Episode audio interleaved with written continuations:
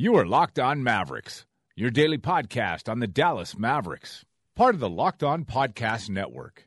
Your team every day.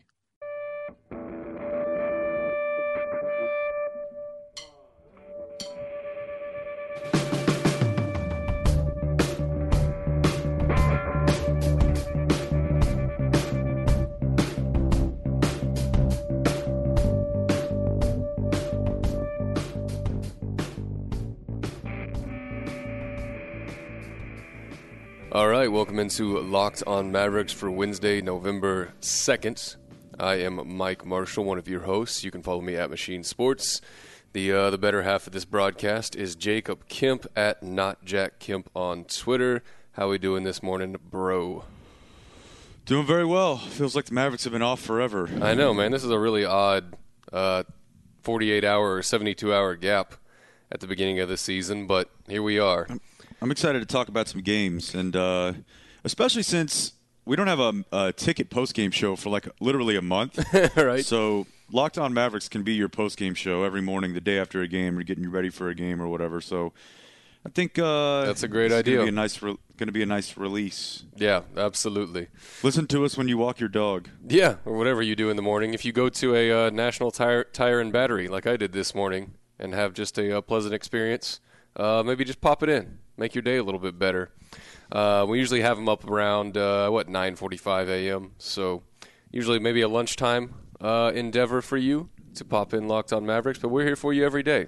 Maybe listen to it when you're planking on your break, when you're trying to just get those side Yeah. uh, obliques working a little bit. Yeah, I mean everybody. No one needs an hour for lunch, right?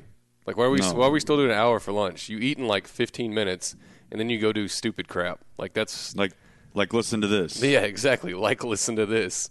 Um, yeah, we're part of the Locked On Podcast Network. It's your team. It's every single day. Hey, we got a Cowboys joint out there, Locked On Cowboys. Uh, it's daily as well, uh, so you can check that out and uh, get up to speed on all the uh, fun ins and outs of your Dallas Cowboys. Your six and one Dallas Cowboys, first place in the NFC East. Light flex on you there. Um, yeah, but thank you for listening. What we're gonna do today is we're going to review some of those uh, rookie rookie scale uh, contract extensions that got done the other day, and then we're going to preview Utah Jazz, uh, the game tonight in Utah, and tell you what the Jazz are all about because they're pretty interesting at this point in the season. Um, just adjusting to life without Gordon Hayward, and uh, they finally got Derrick Favors back last night, so they're an interesting test case, and uh, you need to be prepared for the sluggish, snail-paced basketball that you're going to see this evening uh, in Utah. If you'd like to submit a question, you can do so at Locked on Mavs on Twitter or lockedonmavs at gmail.com. Uh, we'll get around to those eventually. That'll probably be a Friday episode coming up when we just clear those out. Um, but we'll get to them, I promise. They're not all for naught. We'll get around to the questions that you want answered. So there you go. Let's dive into some of these uh, rookie scale extensions that got done the other day. I guess in in reference to Utah, they locked up Rudy Gobert four years, ninety million. Any uh, any uh, quabbles with that, Jacob? No, no, dude. I mean, he's a top five center, maybe already. I mean, he might. He's definitely top five defensively. Uh, and also, it's Utah. Utah is going to have to. They're never going to get like a hometown discount. So they should be proud to have gotten that done. They should be proud of that pick, and they should be proud to have him as a cornerstone piece of their franchise for years to come. It also sends a message to Hayward Yeah. that they're serious. You know. Right. So I think they are serious. I know they've gotten off to a rough start, and it's probably going to be tough for them to hit um, the win total that I predicted for them, or even anything close if they get out of the gate too much worse. But I still definitely think they're a playoff team and a team in the next few years that can threaten just about anybody. So, uh, of course, that year he went 27th. The Mavericks had the 13th overall pick to start. And if you really want to make yourself crazy, and this is probably not all that fair because there are guys who were picked higher who are not hits at all. Right. Like MC Dub is still not really a player. The Mavericks took Kelly Olynyk at 13 and traded him. Um, they ended up with Shane Larkin in that draft, but at 12 you had Steven Adams picked, who got locked up. We'll get to that in a minute. At uh, 10 you had C.J. McCollum, who's already locked up, and Kill me. so I don't think you should just look at the Mavericks picking at 13 and look at people after because I think you can you can move up reasonably in the NBA three to five spots. Oh, uh, yeah. as long as you're not talking going from six to one without having to give up just like your entire future of capital. So Well, especially if it's Um, like outside the top five picks. Yeah, Like- that's what I'm saying. If you're, if you're trying to go from six to one or seven to two, that may cost you. But if you're trying to go from 13 to 10 or even 13 to 12, where Steven Adams was taken, uh, that should make you crazy. Giannis went at 15. Shre- uh, Dennis Schroeder, who just got uh, his own extension a couple days ago, went at 17. Uh, Gorgui Dieng went at 21. So the, the thing that's most interesting about this is that, uh, you know, Cody Zeller goes at the top of the draft. He's probably actually okay, I would still take Dipo over Cody Zeller, but Dipo goes two, Zeller goes four, um, and throw those guys out because they were drafted way ahead of where the Mavericks picked. But Right. my point is just that yesterday. The Mavericks probably should have been announcing an extension of $90 million or $100 million for a guy who's in his mid 20s. Yeah. And I, I totally understand the didn't want to draft, uh, didn't want to just Dirk has said a number of times, "Hey, I didn't want to just play with five rookies. Like Right. I would have left if I had to play with five rookies." So I think that always made it a little bit hard because I don't think he really meant five rookies. I think he meant like even 2 Mm-hmm. But by 2013, you were keeping your pick. This isn't like 2011 where you traded for Rudy Fernandez, which was an epic disaster. But at least at that point, they were sort of trying to still stay in the mix. And then in 2012, the pick that they had, they ended up. I believe that's where uh, we get Lamar, right? Yep, that's Lamar Odom for uh, to the Lakers for a first round pick. So basically, those ones make sense in the in the terms of hey, I'm trying to give Dirk something while bridging the gap to still being active in free agency. But by 2013, you were actually in the draft game, as evidenced by the fact that you kept Shane Larkin. So if you're going to keep Shane Larkin, then I would have been way more aggressive in that draft about moving up. And if not, then you just have to hit. If you have you have to hit on some of these and they missed on Giannis, who's already gotten his money. They missed on Dennis Schroeder, who's already gotten his money. Gorgui Dieng would have started for this team his rookie year Yeah. because he would have beaten out Samuel Dalembert. Dieng gets locked up for four for 64 yesterday. Uh, hell, Mason Plumlee probably would have started his rookie year. Uh, and you can keep going, dude. Allen Crabbe got paid, uh, who was taken in the second round. Um, you know, there's just a number of guys in this 2013 draft. This this is really the the point at which not hitting on free agency was compounded by the fact that they missed on six franchise players that were taken either two picks before or after them in the 2013 draft. Yeah, and that leaves. I mean, that's without even saying a word about Nerlens or uh, Kentavious Caldwell Pope, um, who are also in that draft. And this is the reason they had the 13th overall pick and not something higher is because they did the uh, shave your beards when you get to 500 trick. Mm-hmm. After Dirk missed, I don't know what was it, six weeks, eight weeks with a uh, with a messed up knee situation, and they had no reason getting back to 500 that year. But that action in itself tells you they didn't take the the top 10 of this draft uh, with any kind of weight to it.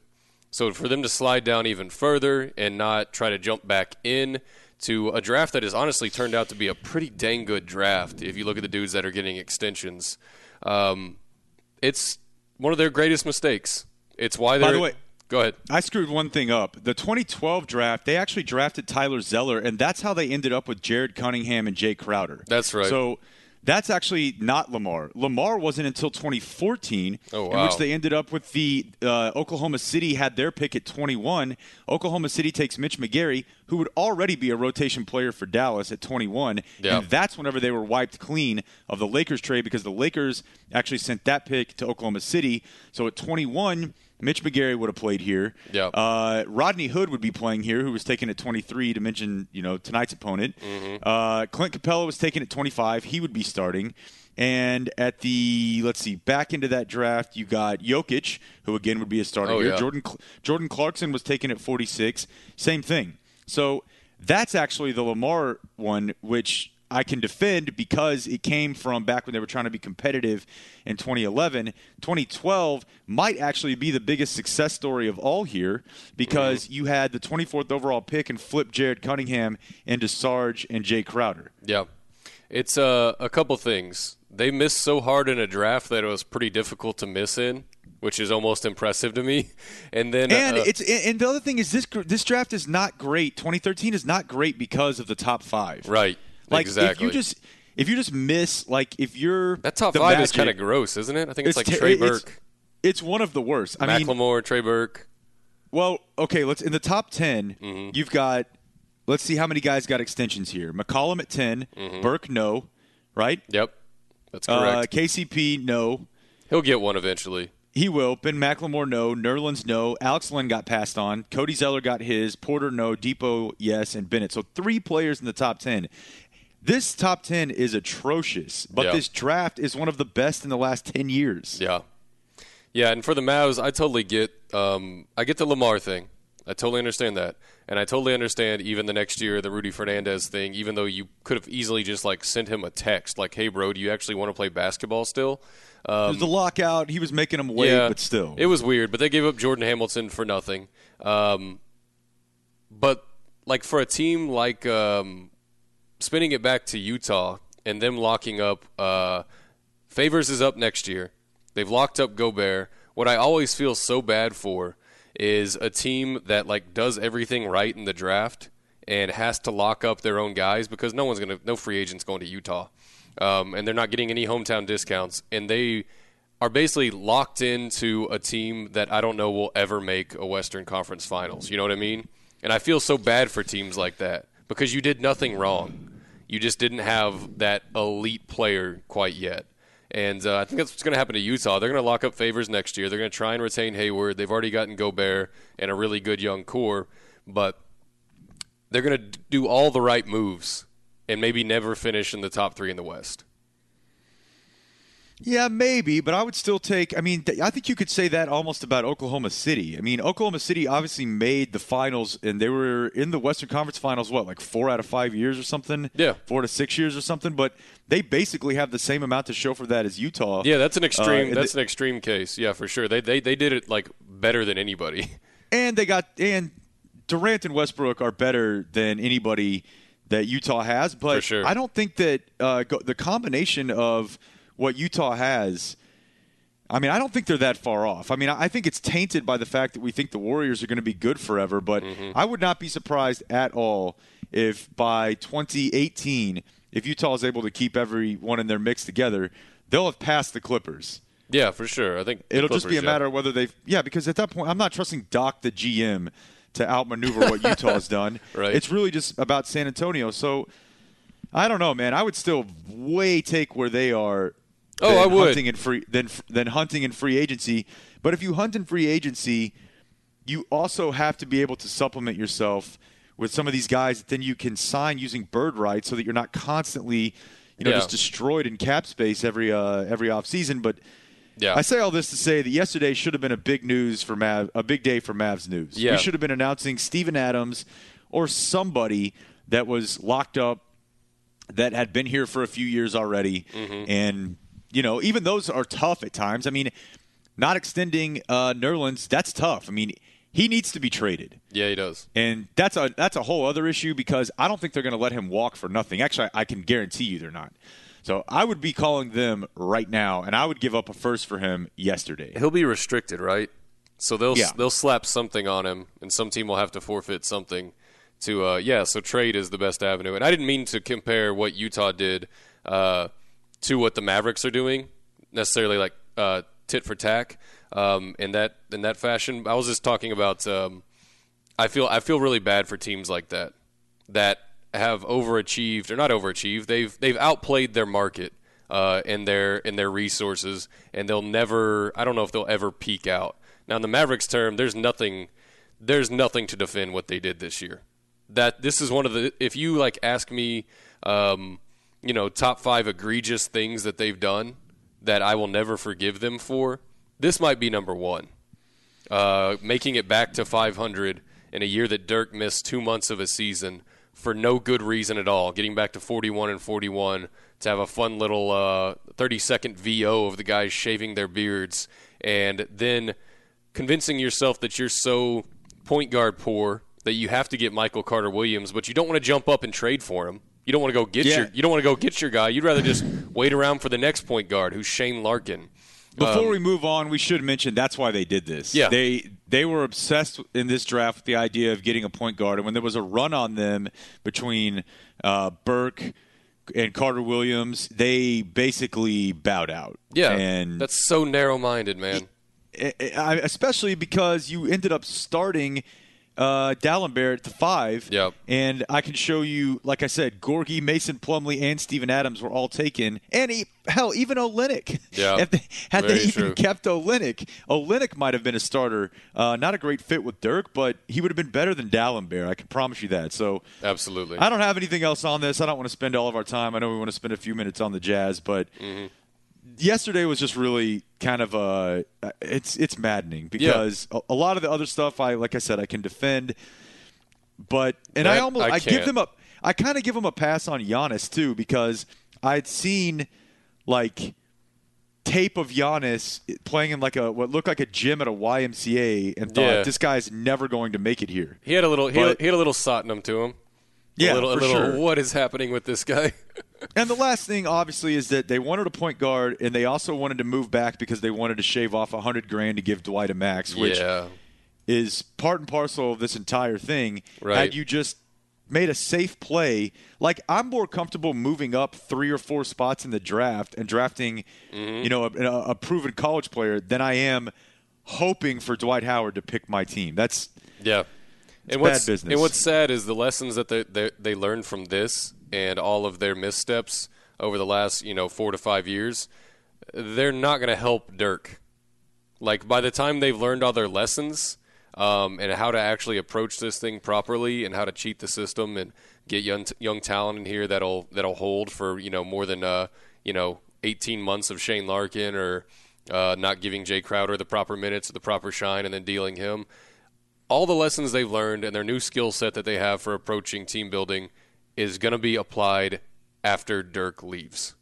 And that Yeah. that freaking sucks. Yeah, Um, it's certainly a catch 22 because I do think back to Dirk telling us several times on bad radio in his annual visit, you know, I didn't want to come back and play with a bunch of rookies, but if we're going to be competitive, I want to be here. yeah. But as frustrating as it is, uh, that's where they are. No big extensions announced for the Mavericks yesterday. Uh, so let's move on to a team that did announce a big extension yesterday Utah. They did, and they played uh, last night in San Antonio, so they'll be on the ass end of a back-to-back. But they got a win in San Antonio.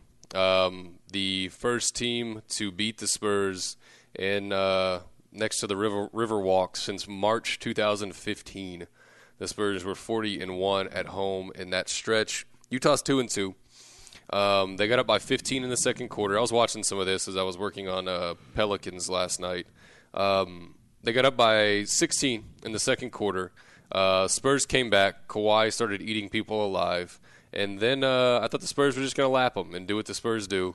But no, George Hill took over with six minutes left in the fourth quarter, scored four straight buckets. He was uh, he was shining for Pop. He and Pop were just uh, just smiling at each other after every single basket. Utah hit fif- hit 15, 15 threes. Um, I guarantee you, he texted you up at like Yeah. 2 a.m. on the There's on the no flight doubt. back. Um, Meet each other over by the bar, just kind of like, "God, Hey, come here often. haven't Um, seen you in a while. Utah made 15 threes last night. So I don't know if being on the ass end of a back-to-back will affect that. Um, I was shocked to learn that there are airports in Utah and that this team does not just travel in a giant RV around the country. Come on, man. I was I was shocked to see that they could play a back-to-back. I was like, how does the RV get from San Antonio to Utah in one day's time? Um, they got Derrick Favors back last night, but he only played 15 minutes and uh, messing with a sore knee. And they've been trying to survive without um, I don't know, maybe you'd call it their most their best all-round player in Gordon Hayward, who is due for an extension at the end of this year, and. Um, they've kind of done what the Mavericks do whenever uh, the Mavericks get in a pickle, which is slow down the pace to a grinding, flipping halt. They have a uh, 93.4 uh, pace rating through their first four games. Uh, they're two and two, as I mentioned, and a couple things about them that make them pretty interesting is um, when they rebound the ball well, which they are totally capable of with Derrick Favors, Gobert, Trey Lyles, and a pretty deep bench, Diaw. Um, when they rebound the ball at a uh, you know a above average clip, and I mean 52% plus on total rebound percentage, and they protect the paint, which I would consider you know anything above like a I don't know a nine percent block rate is would be exceptional.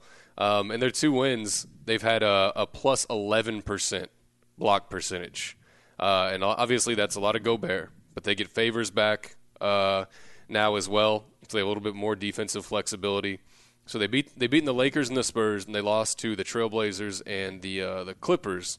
And Gobert kind of got bodied a little bit by DeAndre in the Clippers game. And then the Trailblazers obviously don't give you a ton of chances to block shots, but they almost got to nine uh, in that game as well. But if they rebound well and they protect the rim, you it's going to be real tough to beat them at the pace that they play because their offense is really on the on the sly. Their offense has been really stinking good, uh, particularly in transition, and they create a lot of transition opportunities from Gobert and just real active defense. Um, and George Hill's a good defender as well, but uh, in transition they are ranked fifth in the league in points in, per uh, possession. Okay, yeah, that's what I was going to ask. yeah, uh, so 1.182 points per uh, transition possession. Uh, and their half court offense has actually been really good. Uh, they are 11th in the league in half court offense um, thus far in the season. So if you thought you were going to get, you know, some kind of sloppy offensive unit that needs to slow it down to, uh, you know, hyper focus the shots and run plays like that, that's not necessarily it. They want to run, like, and they're really good at it. They just, I don't know, without Hayward right now, it's just a little funky and they like playing that slow pace because they do have um, some bigger, not statuesque big men, but big men that necessarily don't get up and down as well. Yeah, I mean, I, that's definitely a question for their future is how those two guys can play together in Favors mm-hmm. and Gobert because that's not really traditional. Because um, you know we talked we talked about it earlier with Philadelphia not wanting Noel. At least Embiid and Okafor have both flashed a little bit of range. Yep. So they can hit you with a little bit of spacing, but I mean, really, I think Utah is considerably better than Dallas when healthy. For sure. So what you're banking on here is two things: that they look gassed because even though they won by 15, that game was it was two point. I think it was a two point margin heading into the fourth. Yeah. So that you had to play a tough game against a physical team like San Antonio that favors is on a minutes restriction, that Hayward isn't playing, and that Dirk hasn't played in almost a week. Mm-hmm. That's or more than a week. That's pretty much all we have to hang our hat on right now yep. is hoping that Dirk is fresh enough to take. Listen, if you get beat on the second night of a back to back, even though they're at home, if you get beat on the second night of a back to back when you haven't played in four days, your best player hasn't played in a week, they're without their best player, and their arguably third or fourth best player can't play more than 20 minutes. That is a real problem. And especially yep. if you look at the Mavericks' schedule coming up, the path to like 0 and 7 is not all that hard to find, or two and five or something. Mm-hmm. So, I mean, I I'm going to go Jerry Fraley and say this is as close to a must-win game as you're going to find in the first freaking month of the season. I mean, this is and it sucks too because I don't really feel like the Mavericks have played that poorly through three games. They had an overtime loss against again a team that's better than them on the road. Now, the fact Indiana is better than them is another conversation, but they are uh, and then a team that you're probably pretty evenly matched with without your best player. Uh, And one of those games was down to the last possession. So it sucks because you've allowed yourself no margin for error, but that's where they are. And I think they'll probably get it done tonight, though. I think you'll see a vintage Dirk effort because I don't think Favors can hold him. No, I don't either. If Dirk if Dirk plays and Dirk is um, you know either 80, 80 plus percent normal Dirk, I think they win because Utah's half court offense or half court defense is pretty awful. They're 27th and uh, half court defense, and the Mavericks aren't necessarily going to run on you. So I think a lot of possessions are going to be in the half court. Um, let's see, I had something earlier. Who was playing bad defense? Um, so Trey Lyles, if they run Trey Lyles in there, he's going to get nuked. Uh, there's no way around it. he's allowing 1.4 points per possession um, overall. Joe Johnson is not a good defender at this point.